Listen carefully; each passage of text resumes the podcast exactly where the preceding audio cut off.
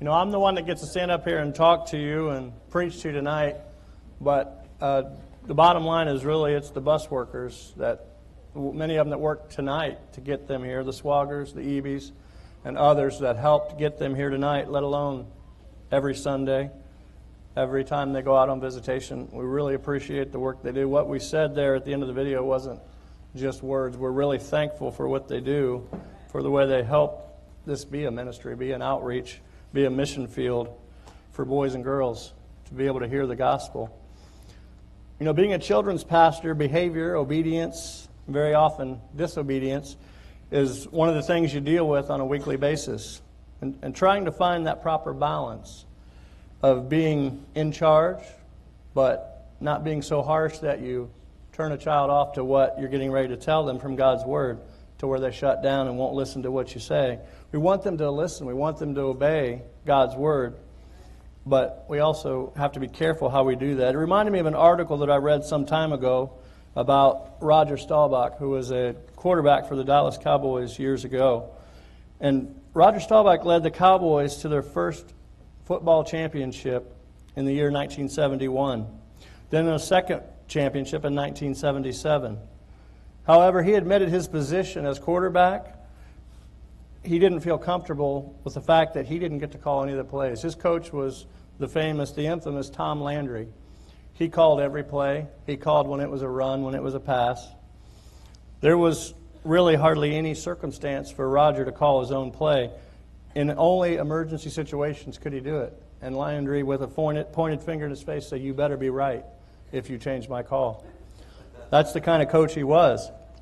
And Roger Staubach admitted that his arrogance, his pride, was something he dealt with through those seasons when he was learning to play under that leadership. He later wrote this he said, Obedience is something I had to deal with. And when I finally realized and settled that issue of obedience, I learned to listen to Coach Landry, and there was harmony, fulfillment, and victory. And boy, that's, that's a good lesson that he learned. It's a good lesson for us. But there's a man in the Bible who really struggled with this thing called obedience. In fact, by the end of the book, I'm not sure if he ever really came to the place where he truly embraced and understood what God was trying to do, his purpose, his plan. And I'm talking, of course, about the prophet Jonah. In fact, I've entitled this message Reluctant Obedience. Reluctant Obedience. And we'll see it here in the life of Jonah. And being a children's pastor, I get the unique privilege of being able to preach these great stories of the Bible. This is just one more. I've tried to make this an adult lesson, but it is about the book of Jonah. If you have your Bibles, turn with me to Jonah chapter 1. Jonah chapter 1. As I'm sure you're aware, the Bible, when it was originally written on scrolls and parchment, there were no chapters, there were no verses, there were no dividers in the book of the Bible. It was just written by holy men of God as God spoke to them to write it. That's the way it was written down. With that in mind, I'd like us to read the last three verses of chapter 1 of Jonah and the first verse of chapter 2. Jonah chapter 1, verses 15 through 17. Jonah chapter 2, verse 1. As soon as you find your place, we'll begin. Jonah's one of those kind of scrunched in the middle there, small book, hard to find. Jonah chapter 1, starting with verse number 15. The Bible says this So they took up Jonah and cast him into the sea, and the sea ceased from her raging. Then the men feared the Lord exceedingly and offered a sacrifice unto the Lord and made vows. Now the Lord had prepared a great fish to swallow up Jonah, and Jonah was in the belly of that fish three days and three nights. Look what verse 1 says of chapter 2. Then Jonah prayed unto the Lord his God out of the fish's belly. Do you realize what this is telling us, ladies and gentlemen, is that Jonah spent three days in the fish's belly before he prayed to his God. That's an amazing fact to me. That is an astounding fact to me because I think I would have been praying before I hit the water. I don't know about you. But a bunch of men pick me up to throw me in the water when I don't know what's out there. I think I would already be praying. But we're going to learn some characteristics or some elements, I guess you would say, of reluctant obedience, of why Jonah did what he did do. and why he didn't do what God told him to do initially. Let's have a word of prayer and we'll get into this tonight. Precious Heavenly Father, Lord, we're just so thankful for your word. We're thankful for the truth of it. We're thankful that it is applicable, Lord, to men and women, boys and girls, people of all ages and of all races. And Lord, we just ask that you would take your word and use it tonight. Don't use me, but use your word to speak to the hearts of people. Lord, just take me out of the way and do your work through your word. In Jesus' name we pray. Amen. But here in this book of Jonah, it doesn't take but a casual reading to realize that Jonah was asked to do something and he really did not want to do it. It was reluctant obedience. And as we read there, three days he's in the belly of the fish before he prayed to his God. But tonight, we're, like I said, we're going to look at four elements of why this happened. The first thing I want us to see is that Jonah, Jonah's delayed prayer. His delayed prayer. Number one, when, when we're out of fellowship with God or not close to Him as we should be, prayer becomes very difficult. Did you know that? Very difficult. Sometimes it's nearly impossible to just break down and open up to God in prayer. We begin to depend on our own strength, our own knowledge, our own know how to get us through life, and even the difficult situations that we should be seeking God's help, let alone the simple things that He was willing to help us with. We never stop and pray. We ask God and ask God for His guidance. We know deep down in that's what we should be doing. That's what we should do, but we put it off. Instead of going to Him in prayer, we delay in prayer, we put it off. We try to handle it ourselves in our own strength. That's exactly where we find Jonah in this story, in this part of his life. We don't know much about before, we don't know much after, but in this part of his life, we know that he was far from God in his heart. He was allowing his pride, his stubbornness to rule him. Jonah in his, was in a dangerous place with God, and I'm not talking about in the belly of a fish. He was in a dangerous place with God. He had delayed in his prayer and he had forsook this precious promise from Psalms 145:18. The Lord is nigh unto them that call upon him, to all them that call upon him in truth. God was wanting nothing more than that prayer for help to come from Jonah. He wanted to, he wanted to come sooner rather than later, but three long days he waited because he was waiting, he was longing for that prayer, just like he is from you and I. Jonah, no doubt, was literally miserable in the belly of that fish for three days. Not only was he physically, he was spiritually bankrupt. Can you imagine how awful that place must have been, the depth of despair that he had sunk to? Three different times, Jonah asked God if he could just die. May I just die? What a terrible place he was. You know, when I was young, we liked to go fishing, camping every summer. We did it, and we loved it. And it was one of those campsites we went to with the old metal trash cans, you know, the ones with, that are chained, the lids are chained on. It's an old metal trash can like that. And my father had just filleted a bunch of fish, and you know what's left after you fillet fish guts and bones and heads, all that stuff was left. And he said, Scott, I want you to take this and throw it in that metal can. He said, make sure that lid gets on there good. Because there's wild animals out here, there's raccoons. We need to make sure that that stays in the can. So that's exactly what I did. I took it over there, threw the mess in there, put the can on, the lid on the can nice and tight. I never thought anything else about it. The next day, and, and people may tell you that it doesn't get hot in Ohio, but it does. In the summertime, it gets very hot. And that next day, the whole day had went by. That evening, he asked me to take something else and throw it in the trash can. Like I said, I never thought about it again ladies and gentlemen, when I pried the lid off of that can, the worst stench that I've ever smelt almost knocked me to the ground. And I can't imagine three days in the belly of a whale, in the horrible place that he was. Jonah did not cry unto his God. He had given up. He had literally given up. You know, prayer is paramount in the life of a Christian. It should never be our last resort, it should be our first recourse. We need to seek a relationship with a God that allows us to talk to Him about anything, anytime, any day or night. He longs to hear our prayers. I would like us to take the time, if we would, if you would read with me, chapters 3 and 4 of Jonah. Now, before you get too worried, it's only 21 verses. But I'd like to read them together with you beginning in Jonah chapter 3, verse 1, the Bible says this And the word of the Lord came unto Jonah the second time, saying, Arise and go unto Nineveh, that great city, and preach unto it the preaching that I bid thee.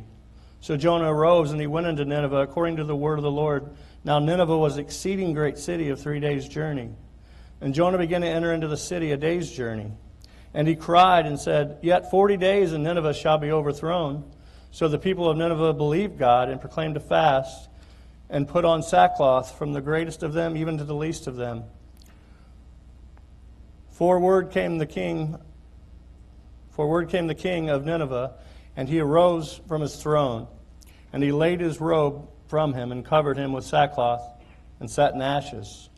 And he caused it to be proclaimed and published throughout Nineveh by the decree of the king and his nobles, saying, Let neither man nor beast, herd nor flock taste anything. Let them not feed nor drink water. But let every man and beast be covered with sackcloth, and cry mightily unto God. Yea, let them turn every one from his evil way, and from the violence that is in, his, in their hands. Who can tell if God will turn and repent, and turn away from this fierce anger, that we perish not? And God saw their works, that they turned from their evil way, and God repented of the evil that he had said that he would do unto them, and he did it not. Verse number 4, or chapter number 4, verse 1 But it displeased Jonah exceedingly, and he was very angry. And he prayed unto the Lord and said, I pray you, O Lord, was not this my saying when I was yet in my country?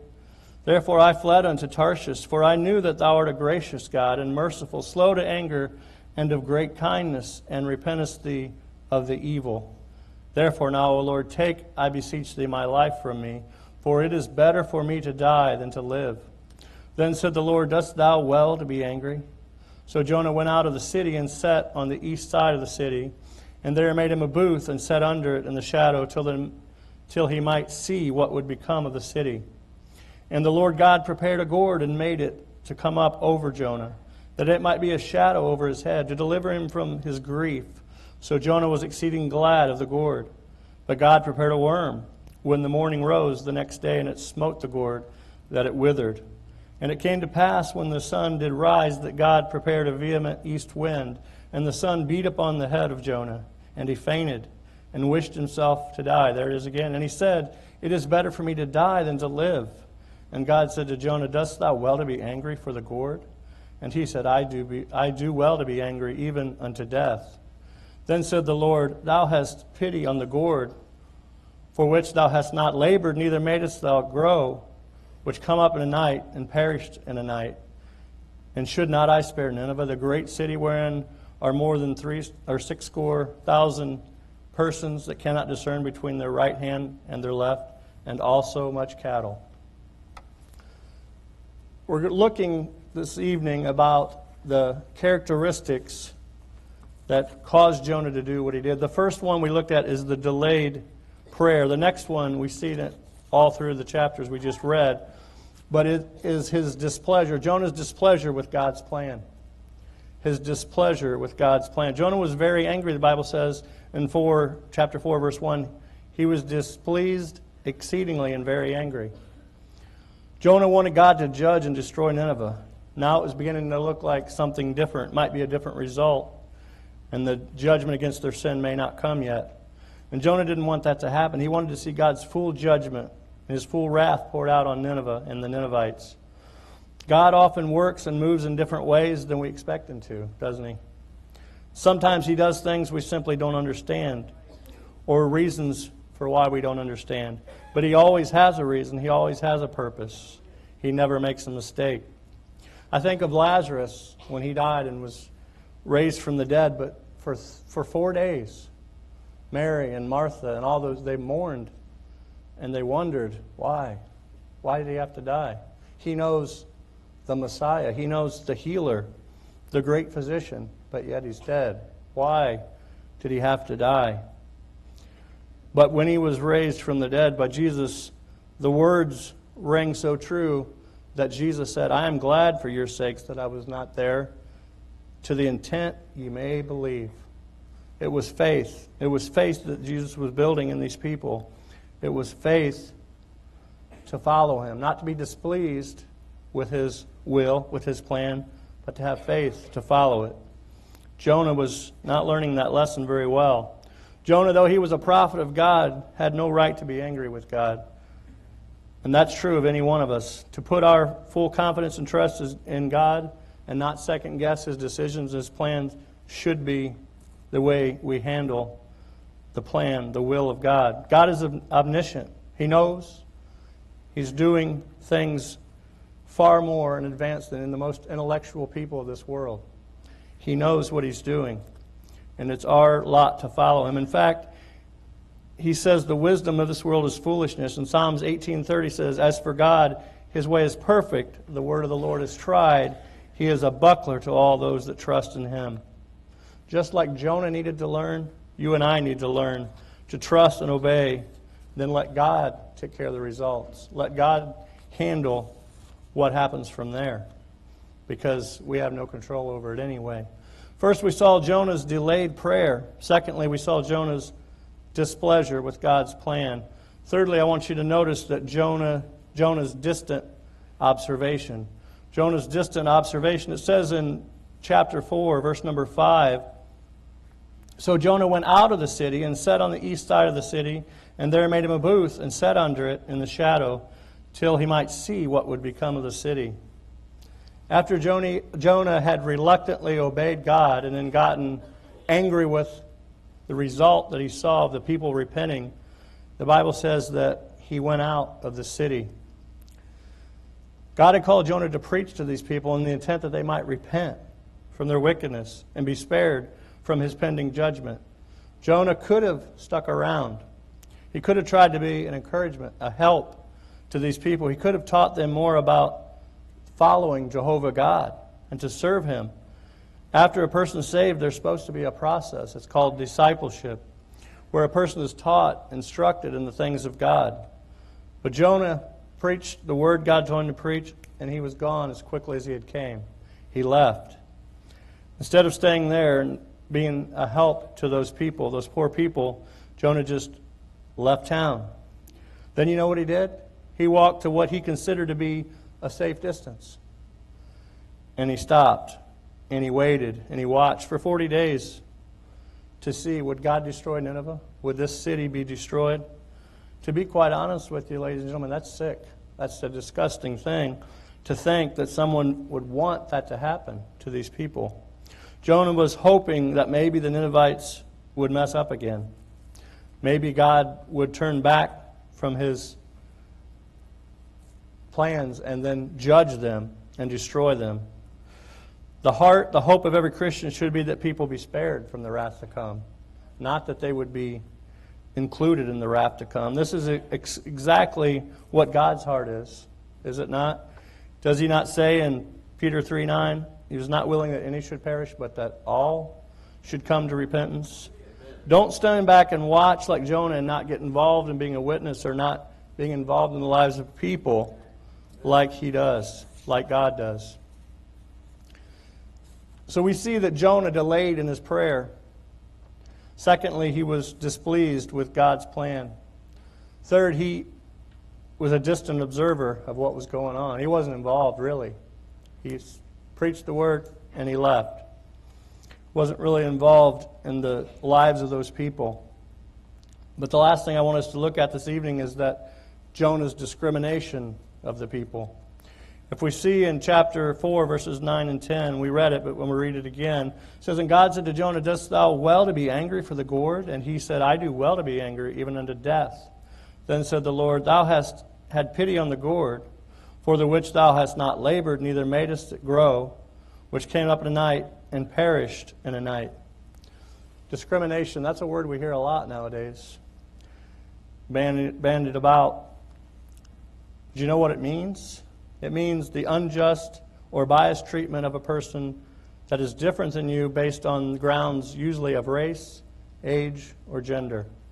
That's discrimination. It's treating someone different because they're different than you. And the Bible calls it sin. We see what, what God said in chapter 4, verses 9 and 10. We just read them. God is saying here, Wake up, Jonah. Don't you see what I'm trying to do here? Don't you see don't you understand the value of these people? the value of their souls.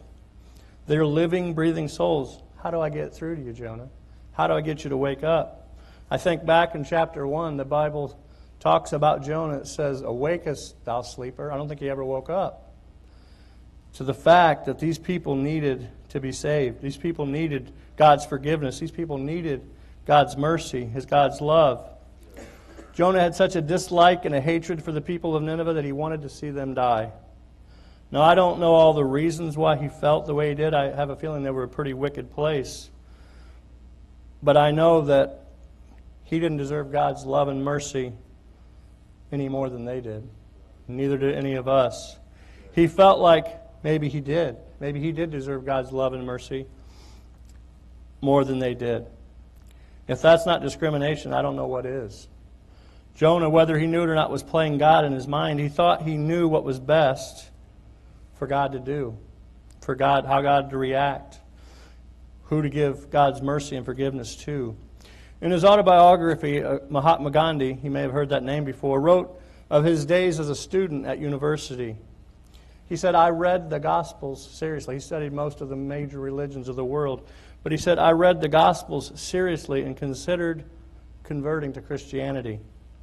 He said, I believed that in the teachings of Jesus Christ I could find the solutions to any spiritual or political problems dividing the people of India.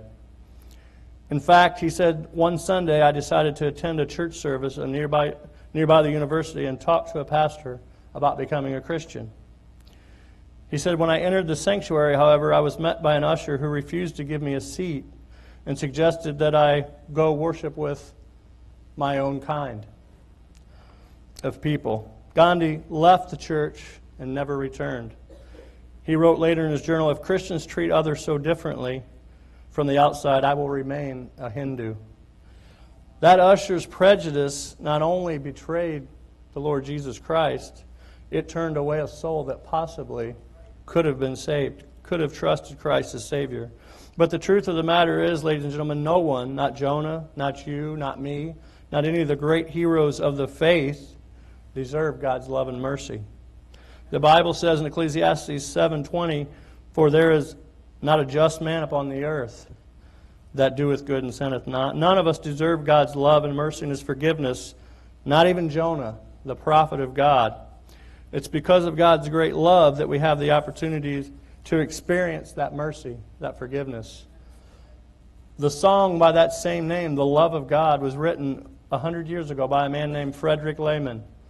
And the words, some of the lyrics are as follows. I'm going to read them to you. It says, The love of God is greater far than tongue or pen could ever tell. It goes beyond the highest star and reaches to the lowest hell.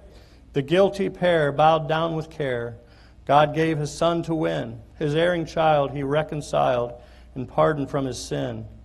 Could we with ink the ocean fill, and were the skies of parchment made, were every stalk on earth a quill, and every man a scribe by trade. To write the love of God above would drain the oceans dry, nor could the scroll contain the whole, though stretched from sky to sky. O love of God, how rich and pure, how measureless and strong.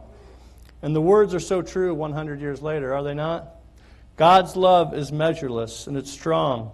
It's measureless and it goes farther than it needs to go. It goes forever. It cannot be exhausted, it cannot be used up. It's strong because anyone, the most vile, even the people of Nineveh, even the people of America, Africa, whatever place you want to name, can be reconciled to God because of that great love, because of the sacrifice of the Lord Jesus Christ. And it's not ours to discriminate against people that need the Lord. And praise the Lord, this church isn't doing that. We're doing a lot to get the gospel around the world. Thankful for a pastor that has a vision, for a church that has a vision for the lost as we seek to serve the Lord. You know, Jonah's story is proof that the work of God can be accomplished even when we're out of the will of God. But it's not the best case scenario, ladies and gentlemen. How much greater would a Jonah's story been if he had not delayed in his prayer life? if he had not been displeased with God's plan but embraced it, if he had not been a distant observer of what was going on in the city of Nineveh, but been there and helping those people come to a reconciliation with the God of heaven. Had he not discriminated against the people that God longed to spare? I think we need to apply this to our own lives. You know, we may not be a Jonah, we may not want people dead and wish the worst on them. But there's times that, no doubt in your life and mine, we delay in prayer. And we know we should go to God about even maybe something small, something simple, and we neglect it or we wait. Sometimes we're displeased with God's plan. It's not going exactly the way we anticipated, the way we thought it should. And it just kind of throws us off our game. Sometimes we're a distant observer. We want to be a help, we want to be sharing with people, but we stay back. We're standoffish. And then sometimes there's certain people we just don't like. And we really don't care what happens to them. You know what? That's not pleasing to the Lord. It's not pleasing to the Lord. He wants us to be in a place with Him. He was trying to bring that about in the life of Jonah. We don't know what happens at the end of the story. Maybe that happened. But in our lives, He's trying to bring us to that place where we do not delay, but we go forward with the Lord. Let's go ahead and have every head bowed and every eye closed tonight.